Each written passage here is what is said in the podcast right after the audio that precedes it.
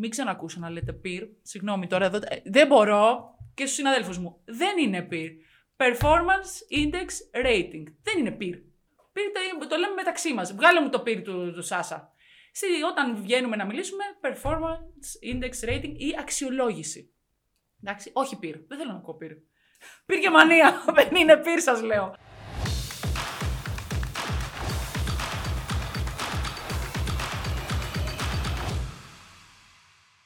Κυρίες και κύριοι, καλώς ήρθατε σε ένα ακόμα ανάλυση το. Ένα ακόμα διαφορετικό ανάλυση το, αφού βλέπετε ότι είμαι solo, είμαι μόνη μου. Τι νομίζετε ότι δεν μπορούσα να σας αντιμετωπίσω, τις ερωτήσεις και τις τοποθετήσεις που είχατε και χαίρομαι πάρα πολύ γιατί μου αποδείξατε για ακόμα μια φορά ότι είστε πάρα πολύ διαβασμένοι, πολύ ενημερωμένοι, πολύ μπασκετικό κοινό. Βέβαια, το ανάλυση το από μόνο του δεν θα μπορούσε να μην έχει. Και σαν όνομα πρέπει να έχει μπασκετικό κοινό. Και χαίρομαι πάρα πολύ που μου δίνετε ευκαιρία να κάνω και αυτό το ένας εναντίον ενός και να σας αντιμετωπίσω σήμερα. Λοιπόν, θέλω και τη βοήθειά σας. Έχω και εδώ τα παιδιά που σκαμπάζετε τίποτα από μπάσκετ ή μόνοι μου θα μιλάω. Ε, ε, ε, ε, ε, Κατάλαβα, παρακολουθείτε. Έπαιζα παλιά στο... Έχεις δελτίο; λοιπόν, πάμε να δούμε τα αποτελέσματα της 8η αγωνιστικής, του 8ου γύρου, γιατί έγιναν πάρα πολλά ενδιαφέροντα πράγματα και θα τα συζητήσουμε όλα και για τις ελληνικές ομάδες και για όλα τα υπόλοιπα που έχουν και λίγο ελληνικό ενδιαφέρον, να θα έλεγα και λίγο πικάντικο ενδιαφέρον. Ξέρετε αυτά τα Άγια Σκεβίτσιους, όλα αυτά τα περίεργα. Λοιπόν, πάμε να δούμε τα αποτελέσματα της 8ης αγωνιστικής. Εφές Μπαρτσελώνα, το παιχνίδι που κάνει Τζιζ. 96-86 με την ε, Εφές να κερδίζει. Μία νίκη που όπως και ο ίδιος ο Μίτσης ε, είπε, ήμασταν απελπισμένοι ε, να φέρουμε αυτή τη νίκη. Θέλαμε πάρα πολύ να κερδίσουμε. Ε, στο πλευρό του είχε τον Γκλάιμπερν και απορώ αυτή η ομάδα πώς θα είναι όταν γυρίσει ε, και ο Λάρκιν. Πώς θα μοιράζουν τις μπάλες, δηλαδή μου φαίνεται στο μυαλό μου λίγο ε, λίγο δύσκολο, αλλά ο Αταμάν μας έχει δείξει ότι τα καταφέρνει ε, τα τελευταία χρόνια να μοιράσει τους ρόλους. Περνάμε στο επόμενο ε, αποτέλεσμα, στο επόμενο παιχνίδι. Ερυθρός Αστέρας Βιλερμπάν. Στο ντεμπούτο του coach Ivanovic στον Πάκο, 71-67, με πολύ ωραίο μπάσκετ ο Ερυθρός Αστέρας. Αυτό το πιο σκληροπυρηνικό μπάσκετ του coach. Ε, νομίζω ότι μεγάλη ε, αλλαγή ήρθε στον Ερυθρό Αστέρα και με την έλευση ε, του Βιλντόζα. Ένας παίκτης που έρχεται από το NBA, εντάξει δεν έπαιρνε πολύ χρόνο συμμετοχής. Ε, προσωπικά τον είχα δει στην, ε, στη Summer League το καλοκαίρι να αγωνίζεται με την ομάδα των Bucks και μου έκανε εντύπωση. Είναι πολύ καλός παίκτης. Είναι πολύ εργατικός, είναι αθλητικός, σκέφτεται μέσα στο γήπεδο πολύ, ε, πολύ σωστά. Ε, δίνει λύσεις, είναι οικονομικός και νομίζω ότι ήταν εκείνη η σημάδια τον Ερυθρό Αστέρα. Η Βιλερμπάν από την άλλη έδειξε ότι δεν είναι η Βιλερμπάν που είδαμε πέρσι, είναι όμως μια α, υπολογίσιμη δύναμη.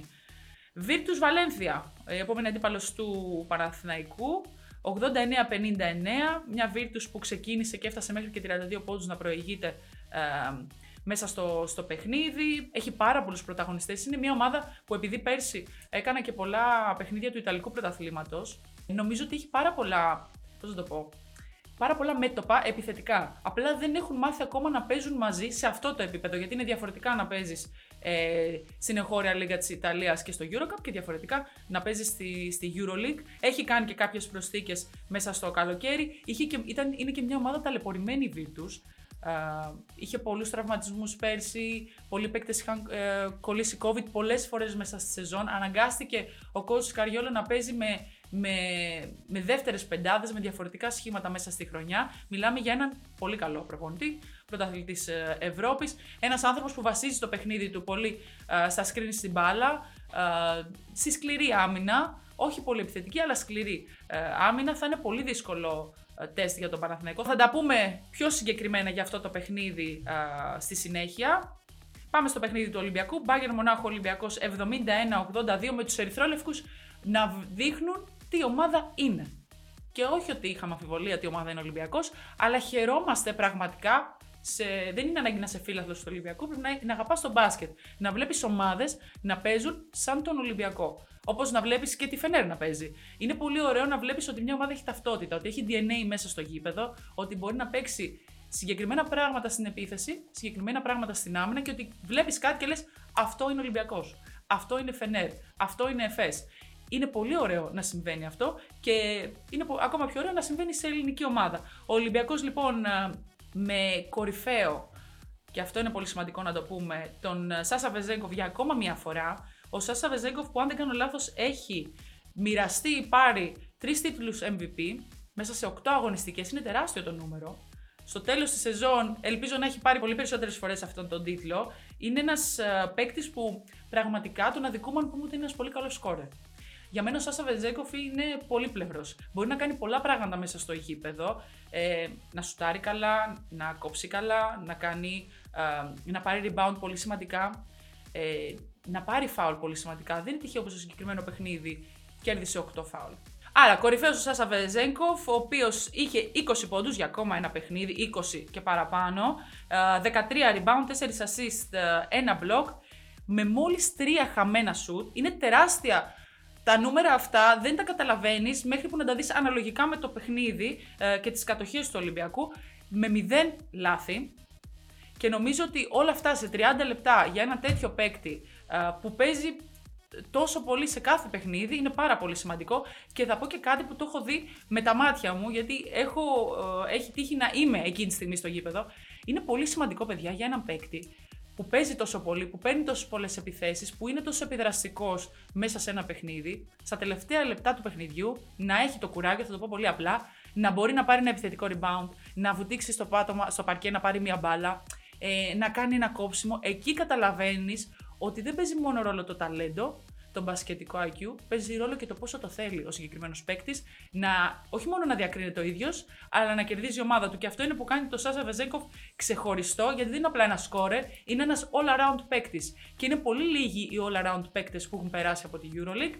Κάποια στιγμή ίσως δούμε πόσοι ακριβώς ήταν συγκεκριμένα σε αυτή την εκπομπή. Αλλά είναι πολύ σημαντικό ε, να το γνωρίζουμε και να καταλαβαίνουμε την αξία του και το πόσο τυχεροί είμαστε που αγωνίζεται σε μια ελληνική ομάδα ε, και στο ελληνικό πρωτάθλημα. Φυσικά συμπαραστάτη είχε τον Walkup με 7 assist, 6 κλεψίματα παρακαλώ και 9 πόντους, αλλά και 3 rebound.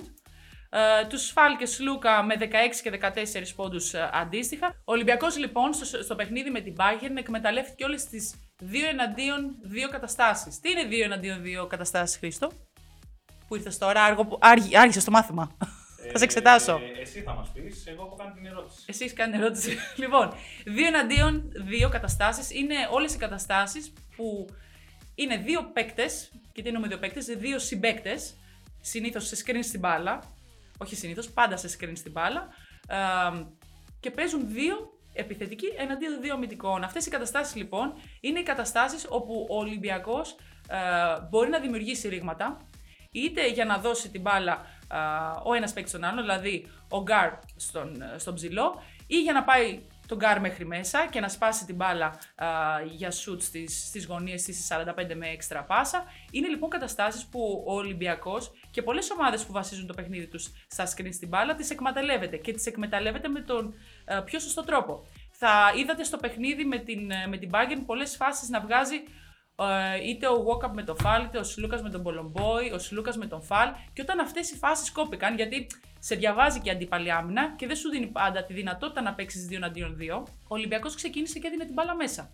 Που και από εκεί μπορεί να είναι επιδραστικός. Τι εννοούμε, Ότι όταν ο, ο Ολυμπιακός βλέπει ότι πλέον ε, τα σκρίνει στην μπάλα ίσως έχει μπει η άμυνα, ε, παίζουν καλύτερη άμυνα οι αντίπαλοι και δεν έχουν τόσες επιλογές, δίνουν την μπάλα χαμηλά στον, ε, στον Φαλ και ο Φαλ αρχίζει και κάνει αυτό που λέμε είναι ένα playmaker ρακέτας και αρχίζει και πασάρει. Είτε στα έξτρα κοψίματα από τους παίκτες του Ολυμπιακού, που είναι κάτι που ο Ολυμπιακός το κάνει τέλεια και παίρνει πάρα πολλούς πόντους μέσα από αυτά και δημιουργεί πολλές, ε, πολλά ρήγματα και καταστάσεις ε, και προβληματίζει την αντίπαλη άμυνα ή σπάει την μπάλα, να το πούμε έτσι πολύ απλά, ε, στην αδύνατη πλευρά, όπου η άμυνα έχει μαζευτεί πάνω στον φάλ για να μην σκοράρει και δημιουργούνται καταστάσεις, ιδανικές καταστάσεις για σου τριών πόντων. Και γιατί λέμε ιδανικές, όχι μόνο γιατί είναι πολύ σωστό και έχεις μεγαλύτερα ποσοστά ευστοχίας να παίρνεις τα σουτ από μέσα προς τα έξω. Γι' αυτό και πολλές φορές πολλά εύστοχα μακρινά σουτ έρχονται μετά από επιθετικό rebound. Δηλαδή παίρνεις την μπάλα κάτω από το καλάθι και τη βγάζεις έξω. Γιατί η άμυνα που έρχεται πάνω στο σουτέρ είναι πολύ εύκολο να διαβάσεις. Βάζεις περισσότερη καμπύλη ή διαβάζεις ότι έρχεται το close out και δεν είναι σωστά τα πόδια του αμυντικού σου και περνάς προς τα μέσα. Είναι πολύ σημαντικό λοιπόν να τονίσουμε ότι ο Ολυμπιακός έχει μάθει να παίρνει τα σωστά σουτ τριών πόντων. Είτε μέσα από τα γκάρ του και τις διεισδύσεις, είτε μέσα από κοψίματα και να ξαναβγαίνει μπαλά έξω, είτε μέσα από το, είτε μέσα από το post παιχνίδι του. Ακόμα και στο transition ο Ολυμπιακός παίρνει κάποια καλά α, shoot α, τριών πόντων και όπως είπαμε και πριν από τα επιθετικά του rebound. Σας προβλημάτισα με αυτά που είπα, σας βλέπω την γκουγκλάρεις Χρήστο. Εντάξει, είναι λίγο πιο συγκεκριμένα αυτά τα πράγματα, αλλά νομίζω ότι αν και αξίζει τον κόπο. Παρακολουθήσετε τον Ολυμπιακό φέτος, θα δείτε ότι είναι συγκεκριμένα πράγματα που τα κάνει πάρα πολύ καλά και αν σας αρέσει το μπάσκετ, είναι πράγματα τα οποία πραγματικά αξίζει να επενδύσετε λίγο χρόνο, να καταλάβετε και να διαβάσετε το παιχνίδι καλύτερα. Πάμε στο, στο επόμενο παιχνίδι. Ε, Real Madrid της Alba Βερολίνου, εκεί όπου πραγματικά ε, δεν υπήρχε μετά το δεύτερο δεκάλεπτο και κάτι, ήταν ένα, μια παράσταση για ένα ρόλο. Real Madrid της Alba Βερολίνου λοιπόν 90-72. Η Alba παρουσιάστηκε με πολλές, ε, με πολλές απουσίες και η Real Madrid της έκανε την τρίτη συνεχόμενη της ε, νίκη. Εκεί οι ψηλοί της Real έκαναν τη διαφορά. Εντάξει, η Real έχει ένα πολύ δυνατό ρόστερ. Μπορεί να είναι μια ομάδα λίγο γερασμένη, αλλά είναι μια ομάδα που έχει έναν πολύ καλό κορμό, έχει καλούς ψηλούς, έχει καλούς σουτέρ. Είναι μια ομάδα λοιπόν που είναι πάρα πάρα πολύ υπολογίσιμη. Είμαστε έτοιμοι να περάσουμε στη δεύτερη αγωνιστική μέρα της, του 8ου γύρου που πέρασε. Είμαστε. Λοιπόν, Ζάλγκυρη Αρμάνι, η ευχάριστη έκπληξη μέσα σε μια τρομερή ατμόσφαιρα, παιδιά. Μα όσοι είδατε το παιχνίδι ή δεν το έχετε δει, γυρίστε πίσω να το, να το δείτε. Φανταστική ατμόσφαιρα, 71-62. η νεανική Αρμάνι και λέω νεανική γιατί έχει παίκτες που διψάνε να αποδείξουν ότι πρέπει να είναι σε αυτό το επίπεδο. Δεν συμβαίνει συχνά. Η Ζάλγκυρ είναι μια ομάδα που μας έχει δείξει τα προηγούμενα χρόνια και όταν ήταν ο Σαρνός Γεσκεβίτσιου στον πάγκο, ότι είναι μια ομάδα που δίνει λίγα χρήματα, επενδύει όμως ε, χρήματα, απλά δεν επενδύει τόσα πολλά όσο μπορεί να επενδύσει ένας οργανισμός σαν την ΕΦΕΣ, την Παρσελώνα, τη Φενέρ. Δίνει όμως κάποια χρήματα και φέρνει παίκτες που θέλουν να αποδείξουν. Αυτοί οι παίκτες γίνονται ένα πολύ καλό σύνολο και είναι πολύ επιδραστικοί και στην άμυνα και στην επίθεση, γιατί παίζουν ομαδικό μπάσκετ. Και το ομαδικό μπάσκετ δεν βασίζεται στο αν ο Χρήστος θα βάλει σήμερα 4 τρίποντα για να κερδίσουμε, ή αν εγώ θα πάρω 10 rebound. Είπα πολλά. εγώ 10 rebound μπορώ να πάρω και έτσι όπως είπε πάντα. Εντάξει, Χρήστο, χρησιμοποιώ εσένα γιατί μου φαίνεται ότι από όλους εδώ πέρα τουλάχιστον Μπορείς να κάνεις μια τρίπλα. Τον εκθετώ. Νομίζω ναι. Τον εκθετώ. Νομίζω ναι. Θα πάμε σε ένα μπασκετάκι να κατέβουμε να παίξουμε όλοι μαζί. Να φτιάξουμε μια ομάδα Kingbet. Έδωσα ιδέα. Αποδόσεις εδώ. Αποδόσεις. Άστο. λοιπόν, αλλά οι Ζάλγκε είναι πάντα μια ομάδα που θα μας εκπλήσει ευχάριστα, με μια τρομερή ε, ατμόσφαιρα στη Ζαλγκύριο Αρένα όπως έχουμε συνηθίσει, ε, με πολύ ωραία πράγματα. Ωραίο να βλέπεις και οικογένειες να πηγαίνουν να παρακολουθούν αυτά τα παιχνίδια. Από την άλλη, η Αρμάνη, παιδιά, παίζει ένα πιο παλιωμοδίτικο μπάσκετ καλό μπάσκετ, αλλά ίσως δεν είναι στα στάντα τα τωρινά της EuroLeague. Είναι λίγο πιο παλαιομοδίτικο, η μπάλα να μπαίνει μέσα, λιγότερη κίνηση, ε, επενδύουν πολύ στο post-up και στην κίνηση στην αδύνατη πλευρά, δεν έχουν πολλά screen στην μπάλα.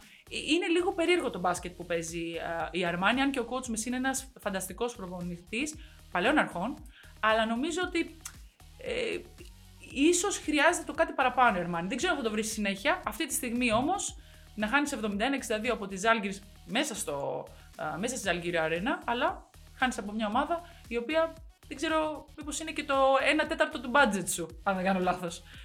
Πάμε στο επόμενο παιχνίδι, Μονακό Μπασκόνια. Εκεί που περιμέναμε να δούμε να πάει το σκορ 105-110, 79-74. Πήγατε κουβάσεις εδώ, ε. Μεγάλο, μεγάλο. λοιπόν, δύο ομάδες που ναι, μας έχουν συνηθίσει ε, να είναι ομάδες υψηλού ρυθμού, να σκοράρουν πάρα πολύ. Δυσκολεύτηκαν πάρα πολύ. 79-74 το σκορ. Ε, με τη Μονακό να κερδίζει πραγματικά, όπως είπε και ο Κόμπο, από hustle plays, δηλαδή ε, από ένα φάουλ που κερδίσανε, από από μια διεκδίκηση, από ένα κερδισμένο ε, καλάθι και φάουλ, από τέτοιες φάσεις, το να πέσει κάποιος ε, ε, στο παρκέ, όπως είδατε και την τελευταία φάση πώς πώς εξελίχθηκε.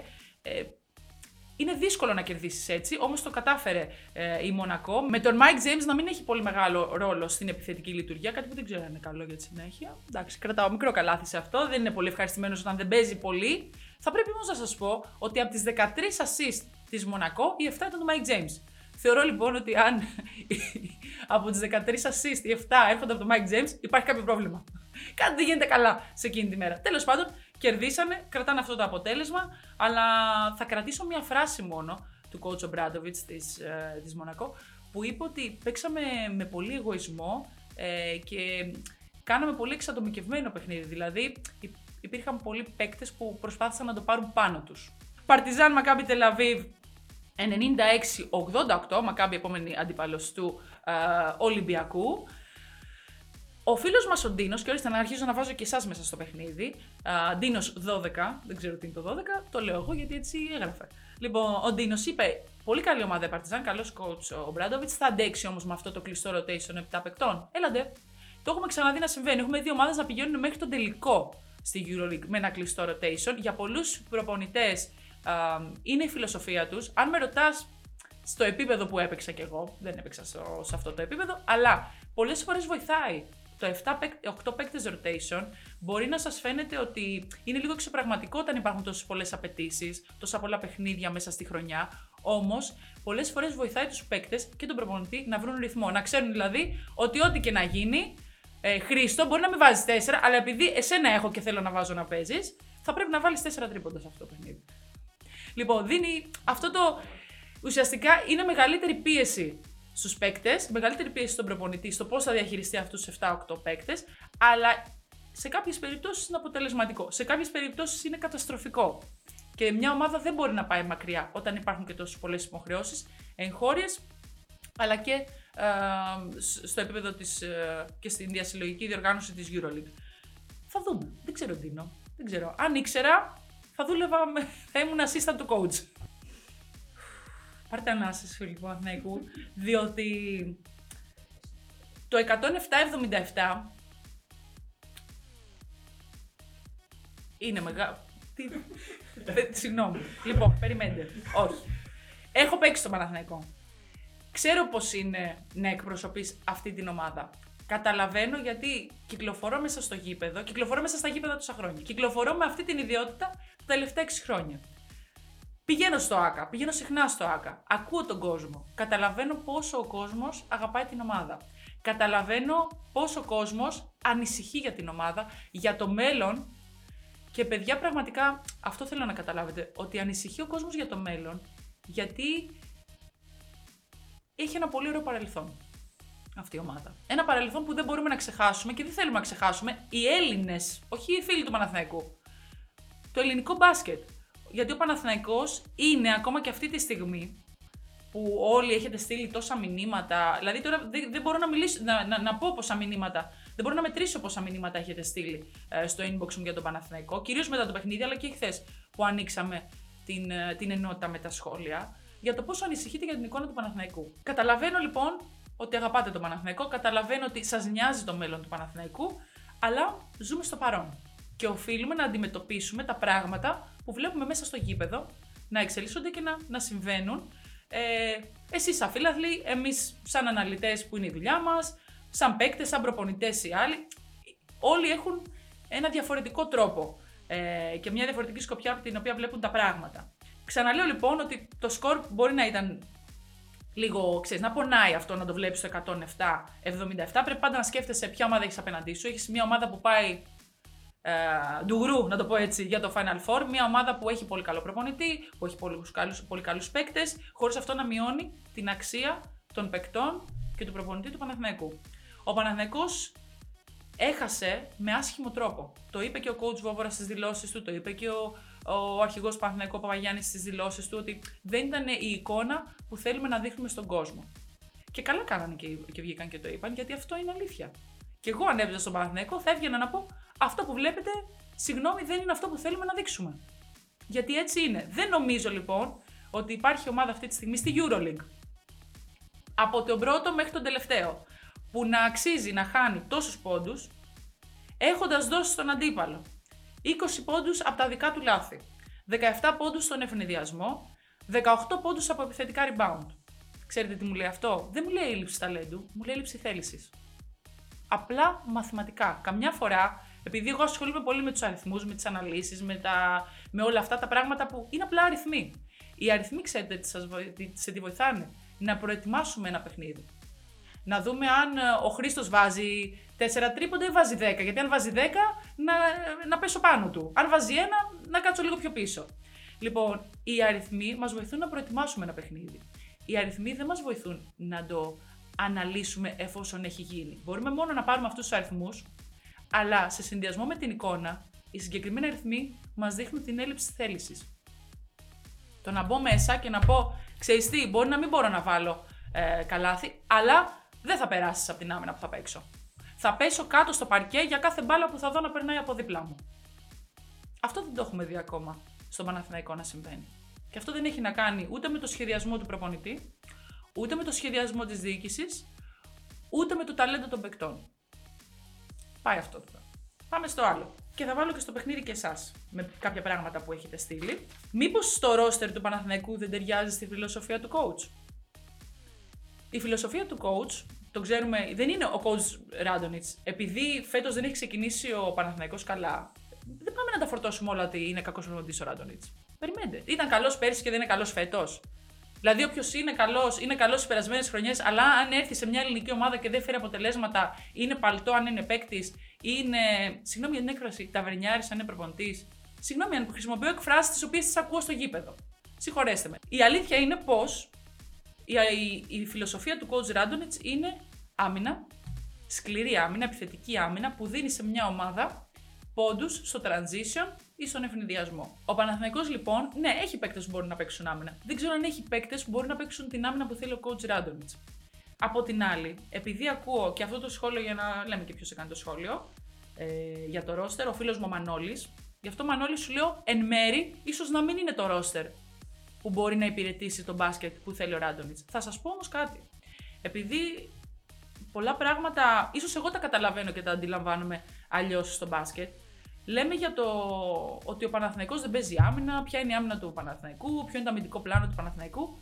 Ο Παναθηναϊκός τους περισσότερους πόντους που δέχεται, τους δέχεται από τα δικά του λάθη. Να τα ξεκαθαρίσουμε. Όταν δέχομαι πόντους στο transition, ναι, δεν παίζω καλή transition άμυνα. Αλλά από πού ξεκινάει το πρόβλημα, ξεκινάει από την επίθεση. Ότι δεν έχω καλές επιθετικές επιλογές. Θα μου πείτε, βρε δώρα, γι' αυτό και σας είπα πριν, οι, οι αριθμοί δεν σε βοηθούν να αναλύσεις το παιχνίδι που έχει ήδη γίνει, αλλά να προετοιμαστείς για το παιχνίδι που έρχεται. Ο Παναθηναϊκός στο παιχνίδι με τη Φενέρ είχε μόλις 10 λάθη. Ναι, το λάθος που καταγράφει η στατιστική, ξέρετε ποιο είναι; Αν κάνω πάσα και βγει έξω, αν κάνω πάσα και την κλέψουνε, ε, αν κάνω επιθετικό φάουλ, αυτά είναι λάθη στη στατιστική. Όταν εγώ πάρει ο φίλος μου εδώ, ο Χρήστος, ένα σουτ στο transition, χωρίς να είναι κανένας από τους ψηλούς μας από κάτω να πάρει rebound. Και πάρει το rebound το παίκτης της Φενέρ, τη δώσει στον καλάθι και ο καλάθις που βλέπει τρεις πάσεις μπροστά, τη δώσει και βάλουν καλάθι εύκολα. Αυτό δεν είναι λάθος. Όταν εγώ κόψω σε λάθος χρόνο, όταν εγώ πάω και κουτουλήσω με το Χρήστο που πάει να κάνει drive και εγώ κόβω και κουτουλήσουμε και μας φύγει μπάλα από τα χέρια, αυτό δεν είναι λάθος.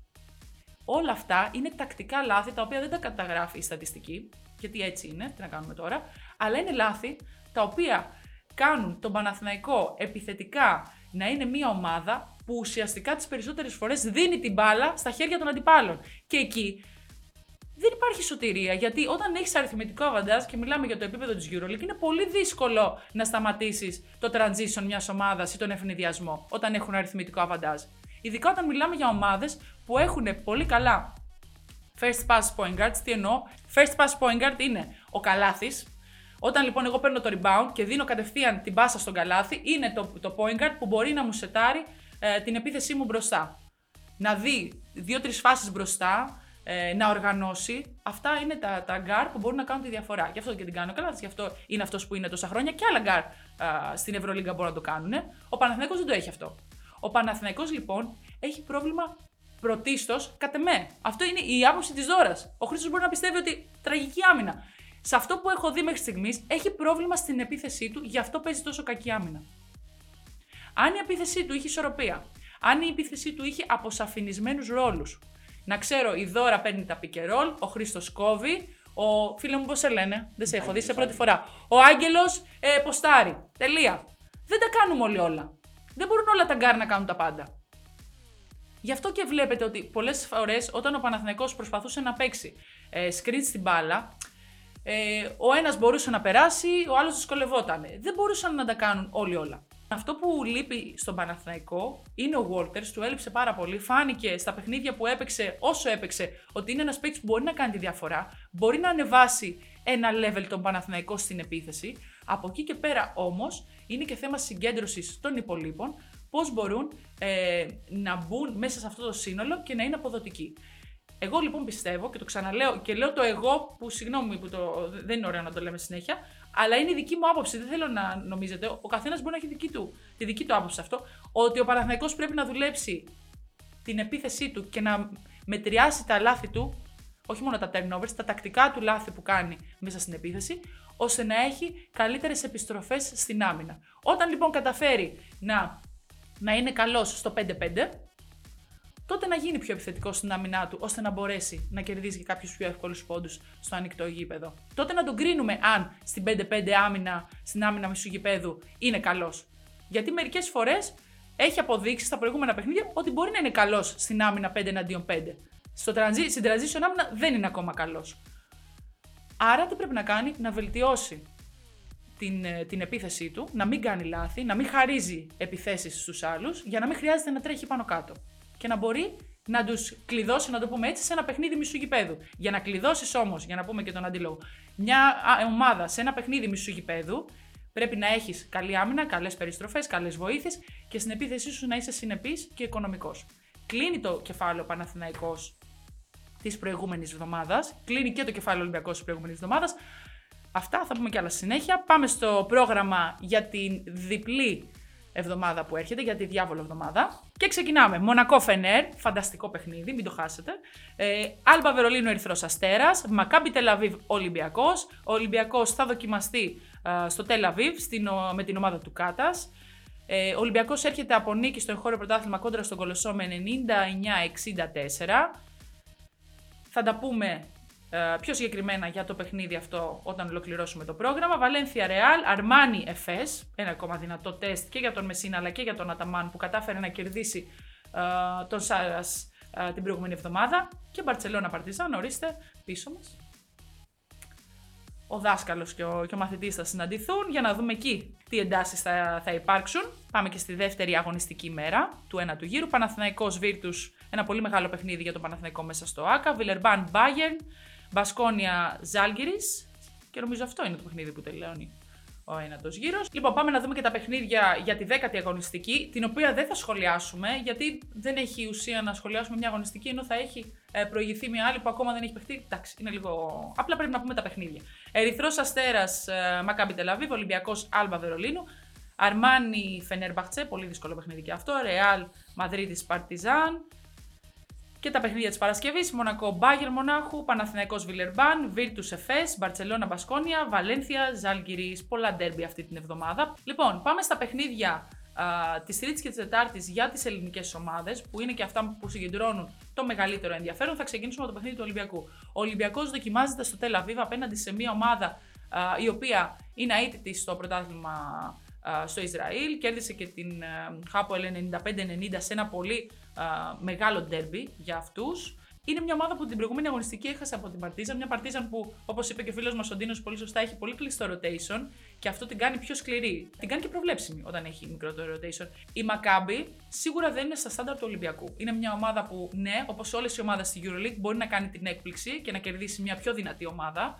Αλλά νομίζω ότι ο Ολυμπιακός βρίσκεται σε πάρα πολύ καλό δρόμο. Ξεπέρασε αυτές τις δύο κακές ήττες με, με Μονακό και Βαλένθια την αγωνιστική κοιλιά. Δεν έκανε αγωνιστική κοιλιά ο Ολυμπιακός. Απλά έχασε με έναν τρόπο που έλεγες ε, καλύτερα να χάναμε 15 πόντους από το να χάναμε έτσι στο τέλος. Όπως με τη Μονακό και τη Βαλένθια. Γιατί ουσιαστικά ο Ολυμπιακός έχασε από τα δικά του λάθη σε εκείνα τα παιχνίδια. Αυτές οι νύχτε που λες, «Ε, έπρεπε να, να χάσω με 20 άμα είναι. Να τουλάχιστον να πω ότι έχασα. Όχι ότι έχασα από τα δικά μου λάθη στο τέλος. Ε, και νομίζω ότι ο Ολυμπιακός έχει βρει έναν τρόπο και ρολάρι. Ε, αν με ρωτάτε τα κλειδιά για αυτό το, το παιχνίδι, νομίζω ότι ο Ολυμπιακός μπορεί να ανεβάσει πάρα πολύ το σκορ. Μπορεί να ανεβάσει το σκορ και πάνω από τους 80-85 πόντους. Ε, αν είναι εύστοχος στα σουτ τριών πόντων. Ε, ο Ολυμπιακός έχει και μια ιδιαιτερότητα σαν ομάδα ότι είναι από τις ομάδες που, αν δεν κάνω λάθος, πρώτη ή δεύτερη ομάδα αυτή τη στιγμή στη EuroLeague που παίρνει ε, σχεδόν 45% των πόντων της από τους παίκτες που έρχονται από τον πάγκο. Βέβαια, αστεράκι εδώ, ότι έχει ένα παίκτη σαν τον Σλούκα στον πάγκο. Δεν έχουν όλες οι ομάδες της Euroleague ε, την πολυτέλεια να έχουν έναν παίκτη σαν τον Σλούκα να έρχεται από τον πάγκο. Οπότε αυτό είναι κάτι που του δίνει αβαντάζ. Και πολλοί με έχετε ρωτήσει, και θα βρω και την ερώτηση συγκεκριμένα. Ο Παναγιώτης ο φίλος μου λέει: Υπάρχει διαφορά στην άμυνα του Ολυμπιακού πέρσι με φέτος; Ναι, υπάρχει. Υπάρχει όμως διαφορά και στην επίθεση. Αυτό γιατί δεν το λέμε. Ο Ολυμπιακός είναι πολύ καλύτερος επιθετικά από ό,τι ήταν πέρσι. Βλέπουμε την άμυνα που ναι, δεν γίνεται παιδιά να είσαι πάρα πολύ καλός στην επίθεση και πάρα πολύ καλός στην άμυνα. Κάτι από τα δύο, μια κάποια χρονιά θα πάει λίγο πιο μπροστά. Η επίθεση του Ολυμπιακού, επειδή έχει κάνει τρομερές προσθήκες και έχει κάνει τρομερές προσθήκες όχι μόνο φέτος, από τις προσθήκες των Φαλ και Walkup από πέρσι, που τον έχουν ανεβάσει επίπεδο στην, ε, στην επίθεση, έχει ε, διαφοροποιηθεί και ο, ο ρόλος του Παπα-Νικολάου, του Σλούκα, βλέπετε, έρχεται από τον πάγκο. Ε, έχει ανέβει η απόδοση του Βεζέκοφ και η επιδραστικότητά του μέσα στο παιχνίδι. Οπότε μην κολλάμε σε αυτό που βλέπουμε το ψεγάδι, ότι Α, ο Ολυμπιακός πέρσι έπαιρνε 20 πόντους ε, ανά παιχνίδι από την άμυνά του, τώρα παίρνει 15. So what? Τους παίρνει από την επίθεση τους υπόλοιπους. Άρα, για να ανακεφαλαιώσουμε, τόσο για το παιχνίδι του Ολυμπιακού κόντρα στη Μακάμπη, όσο και το, για το παιχνίδι του Ολυμπιακού μέσα στο ΣΕΦ κόντρα α, στην Άλμπα την Πέμπτη, τα κλειδιά είναι τα ίδια. Γιατί πρόκειται για ομάδες που ναι, εντάξει, η Άλμπα είναι ομάδα που μπορεί να σε σκοτώσει και λίγο με το ρυθμό της και με τα σουτ, ανε, ανεξάρτητα το αν έχει απουσίαση ή όχι, γιατί παίζουν ένα συγκεκριμένο είδος μπάσκετ αυτοί. Α, το ίδιο όμως κάνει και ο Ολυμπιακός. Παίζει ένα συγκεκριμένο είδος μπάσκετ που αν το υπηρετήσει μπορεί να κάνει το 2 στα 2 αυτή την εβδομάδα θα έλεγα με επαγγελματικό τρόπο. Είναι αυτές οι νίκες που λέμε ότι ναι, πάω για να κερδίσω. Τώρα, αν θα κερδίσω 10, 5, 15, δεν το ξέρω, αλλά πάω υπολογίσιμη δύναμη και η Μακάμπη και η Άλμπα, αλλά ο Ολυμπιακός υπερτερεί. Αν λοιπόν ο Ολυμπιακός έχει συνέπεια σε αυτές τις φάσεις που είπαμε ε, πριν, αν θυμάστε με την Bayern, στις καταστάσεις 2-2, δηλαδή στα σκρίτ στην μπάλα, ε, στο πώς ε, πασάρει. Ο Ολυμπιακός είναι μια από τις καλύτερες ομάδες στο passing game αυτή τη στιγμή στη Euroleague. Δημιουργεί πάρα πολύ καλούς χώρους.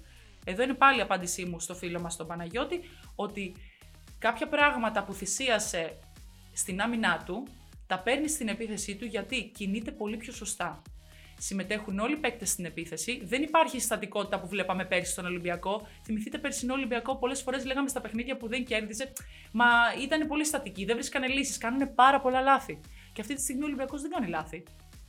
Ο Ολυμπιακός είναι πολύ οικονομικός. Γιατί; Γιατί παίζει πάρα πολύ ορθολογικά στην επίθεση. Γυρίζει την μπάλα πάρα πολύ σωστά. Έχει τρομερό passing game, πολύ καλά κοψίματα και έχει την τύχη ο coach Μπαρτζόκας να έχει τους Walkup και Σλούκα που αυτή τη στιγμή πιστέψτε με ε, αποδεικνύονται και οι δύο ε, εξίσου σημαντικοί.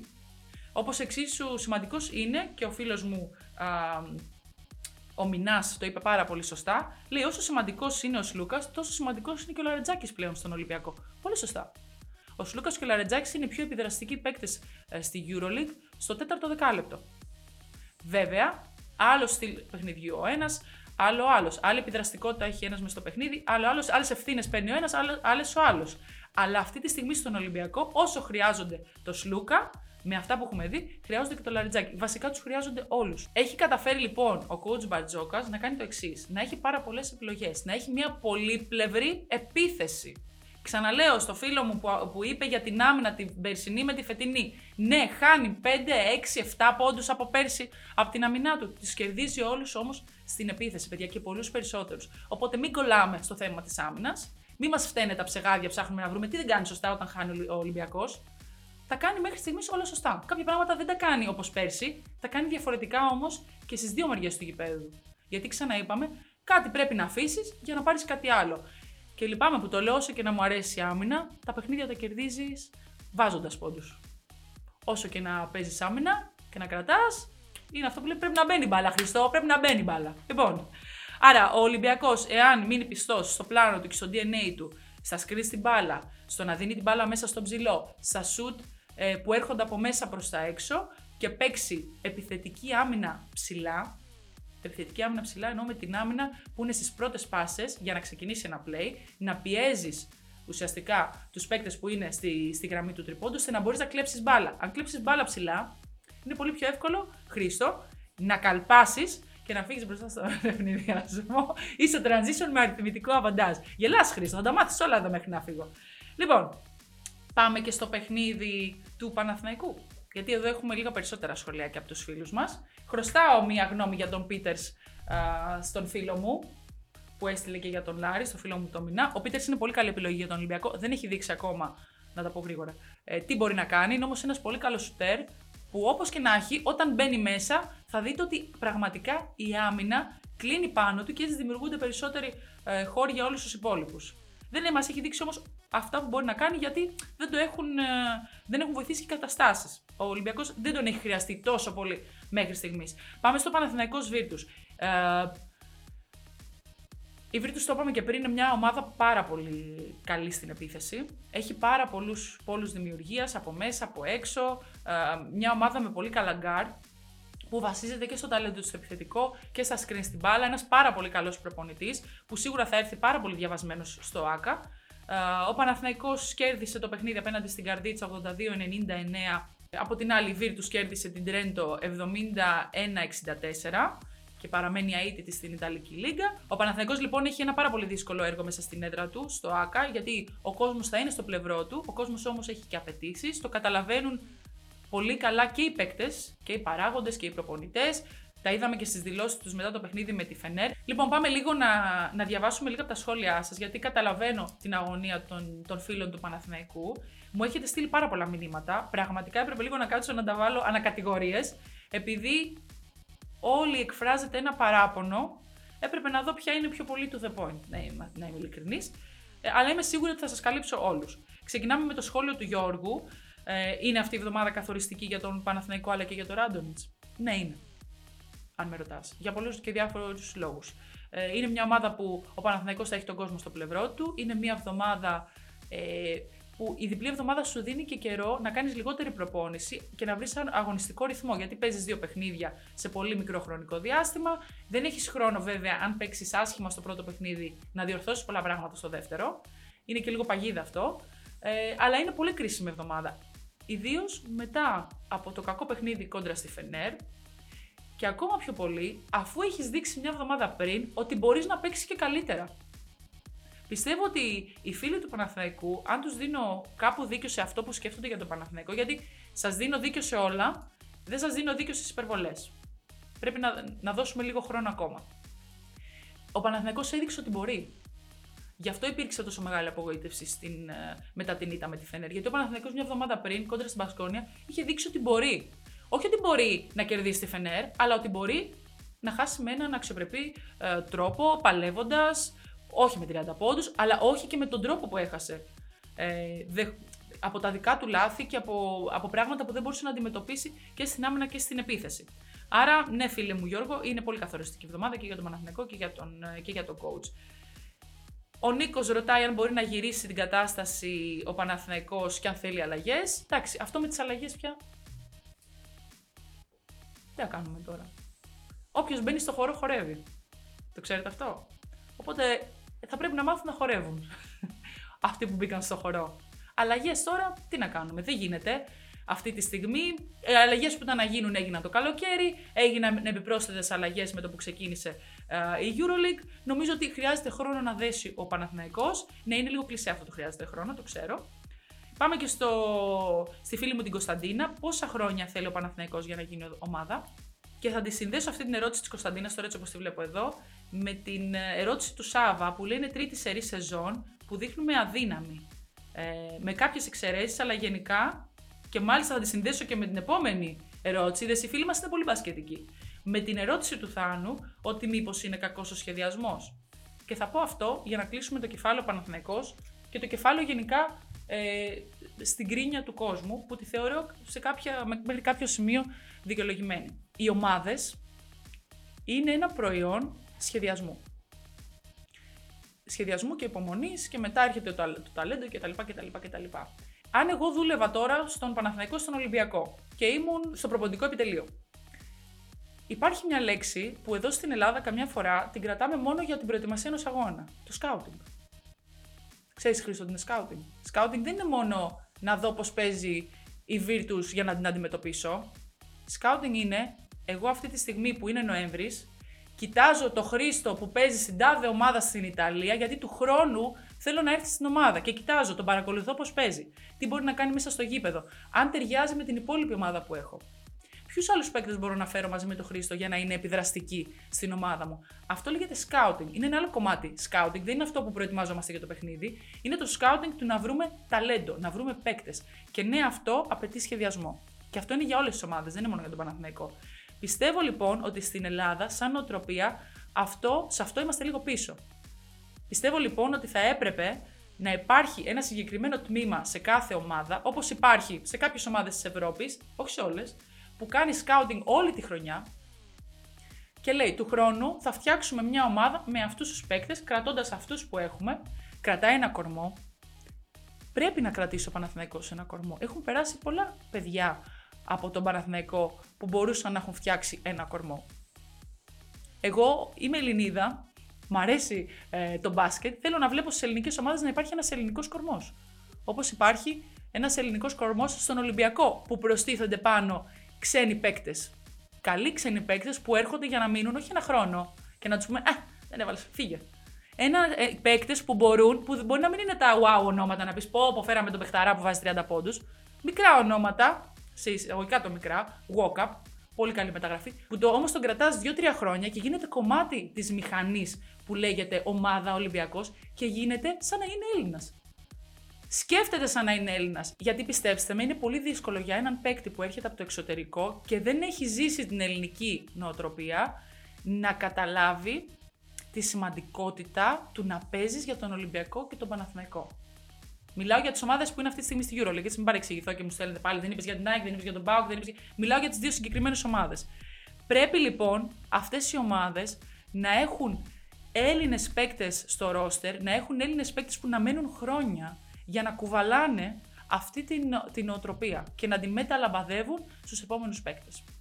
Το ίδιο και στο προπονητικό επιτελείο κτλ. κτλ και στους παράγοντες κτλ. κτλ και τους ανθρώπους που είναι και κοντά στην ομάδα, έτσι. Οπότε, για μένα, αυτό που λείπει αυτή τη στιγμή από τον Παναθηναϊκό, μπορείτε να λέτε ότι δεν παίζει καλή άμυνα. Και εγώ να σας είπα ότι είναι η επίθεσή του που είναι το πρόβλημα και μετά η άμυνά του. Μπορεί να λέτε ότι ε, ο coach Ράντονιτς ε, δεν συμβαδίζει το μπάσκετ που θέλει να παίξει με το ρόστερ που έχει. Ότι οι παίκτες συγκεκριμένοι μπορεί να μην ταιριάζουν στη φιλοσοφία, να μην αποδίδουν κτλ. κτλ. Θεωρώ όμως ότι το μεγαλύτερο πρόβλημα, γιατί και αυτά είναι προβλήματα μικρά, είναι ο σχεδιασμός. Θεωρώ ότι ε, πρέπει να υπάρξει ένα μακροπρόθεσμο πλάνο. Το μακροπρόθεσμο πλάνο είναι παίρνω τη δώρα, το Χρήστο τον Παναγιώτη ε, κτλ, κτλ. Και φτιάχνω μια ομάδα. Γιατί τους έχω ακολουθήσει, ξέρω τι παίκτες είναι, ξέρω τι μπορούν να μου δώσουν και άμεσα, αλλά και ε, σε ένα χρόνο, σε δύο χρόνια, τι μπορούν να δώσουν αν δουλέψουμε σαν ομάδα. Αυτό είναι ο σχεδιασμός. Πρέπει να γίνει καλό σκάουτινγκ, να βρεθούν παίκτες, να βρεθούν ε, λύσεις μέσα από αυτούς τους παίκτες και να υπάρχει υπομονή. Οι λύσεις οι άμεσες, δηλαδή παίρνω το Χρήστο γιατί μου βάζει 30 πόντους και μπορεί να κερδίσω κανένα παιχνίδι, είναι μία λύση της στιγμής. Είναι αυτό που λέμε, επειδή δεν θέλω πολύ να καθαρίσω. Σηκώνω το χαλάκι, τα βάζω λίγο κάτω το χαλάκι και το ξανακατεβάζω. Και νομίζω ότι αυτό είναι το μεγαλύτερο πρόβλημα σε όλες τις ελληνικές ομάδες. Θα εξαιρέσω τον Ολυμπιακό γιατί το κατάλαβε και έκανε ένα σχεδιασμό που τώρα του βγαίνει, μετά από τόσα χρόνια, τώρα του βγαίνει του Ολυμπιακού, και πιστεύω ότι επειδή ο Παναθηναϊκός έχει ανθρώπους, και το λέω επειδή το έχω ζήσει από μέσα, που αγαπάνε την ομάδα. Και παράγοντες και ε, ανθρώπους που είναι, ζουν και αναπνέουν για την ομάδα, που είναι κάθε μέρα στην ομάδα, ζωντανά στοιχεία. Δεν μιλάω μόνο για τους ανθρώπους που βάζουν τα χρήματα, μιλάω και για τους ανθρώπους που, που είναι εκεί και αγαπάνε και πονάνε την ομάδα. Ε, έχει και παίκτες που μπορούν να είναι κοντά στην ομάδα και προπονητές που θέλουν να είναι κοντά στην ομάδα. Ε, αυτό που λείπει, πιστέψτε με, θεω... και το λέω με αγάπη, είναι ο σχεδιασμός και η υπομονή. Αυτά είχα να πω. Σας ευχαριστούμε πάρα πολύ για τα μηνύματά σας. Ε, καμιά φορά βλέπετε εγώ, επειδή το αγαπώ πραγματικά το μπάσκετ, δεν έχει να κάνει με το ποια ομάδα υποστηρίζεις. Ε, αγαπώ το μπάσκετ και θέλω να βλέπω οι ελληνικές ομάδες να πηγαίνουν μπροστά και να πρωταγωνιστούν. Γιατί πραγματικά, και σας το λέω και χαίρομαι, επειδή ταξιδεύω πολύ για τη δουλειά μου, είτε με τη FIBA, είτε με τη EuroLeague, είτε με το NBA, ξέρετε τι μου λένε όλοι; Α, είσαι από την Ελλάδα. Ολυμπιακός Παναθηναϊκός. Μου τις λένε αυτές τις ομάδες ότι είναι brand names που μας διαφημίζουν σαν μπάσκετ, σαν ελληνικό μπάσκετ, σαν ελληνικό αθλητισμό. Και χαίρομαι πάρα πολύ και ψηλώνω. Θέλω λοιπόν αυτή την περηφάνεια να συνεχίσω να την νιώθω και να συνεχίσουν αυτές οι ομάδες να πρωταγωνιστούν. Θέλει υπομονή, θέλει χρόνο, θέλει επένδυση και θέλει ε, αγάπη για το μπάσκετ. Αφήστε λοιπόν το αν κάνει κάποιος δεν κάνει, συνεχίστε να αγαπάτε τις ομάδες σας, συνεχίστε να πιστεύετε στους ανθρώπους που αγαπούν αυτές τις ομάδες και τις στηρίζουν και ελπίζω ε, σε λίγο καιρό και δεν λέω την επόμενη εβδομάδα ή σε, σε ένα μήνα, σε κάποιους μήνες ή ακόμα και του χρόνου τέτοια εποχή, ε, να μην συζητάμε αυτά τα πράγματα και να έχουν λυθεί. Γιατί πραγματικά πιστεύω ότι και οι δύο ελληνικές ομάδες αξίζουν να είναι πάρα πολύ ψηλά στη EuroLeague. Όχι μόνο γιατί το αξίζουν, γιατί μπορούν και γιατί είμαστε ένα κοινό και μια χώρα που μας αξίζει ε, να έχουμε ομάδες που πρωταγωνιστούν. Λοιπόν, αυτά είχα να πω. Ήταν λίγο πιο προσωπικό το σημερινό ανάλυσε το παιδιά. Ελπίζω να σας άρεσε. Ε, ευχαριστούμε πάρα πολύ, θα το ξαναπώ για τα μηνύματά σας. Και θα επανέλθουμε την επόμενη εβδομάδα με πολύ δυνατό καλεσμένο στην ανάλυση. Ξέρετε τα πάντα, sports analytics και αυτά είναι βούτυρο στο ψωμί του, δεν μπορώ να σας αποκαλύψω ακόμα α, το όνομά του. Μέχρι τότε, απολαύστε και το Mundial, τι να κάνουμε, υπάρχουν και αυτά. Υπάρχει και η μπάλα. Ε, αλλά και τη διπλή εβδομάδα της EuroLeague που έρχεται. Απολαύστε και αυτό το επεισόδιο στο κανάλι της KingBet στο YouTube. Κάντε και subscribe, καμπανάκι και από εδώ από εκεί να σας έρχονται ειδοποίησεις. Γράψτε και στα σχόλια κάτι, γιατί μονόλογος τόση ώρα ε, θέλω νερό. Νερό και καφέ μετά. Λοιπόν, γράψτε και κάτι, γιατί μας αρέσει να γινόμαστε καλύτεροι. Ε, και στο κανάλι της εκπομπής φυσικά στο Spotify και εκεί κάντε subscribe να σας έρχεται ειδοποίηση κάθε φορά που βάζουμε καινούριο επεισόδιο. Έχω να πω κάτι άλλο, Χρήστο, τελείωσα. Είμαστε κομπλέ. Είμαστε κομπλέ, παιδιά. Πηγαίνετε να απολαύσετε το Μουντιάλ και τη διπλή αγωνιστική. Τα λέμε την επόμενη εβδομάδα. Φιλιά πολλά!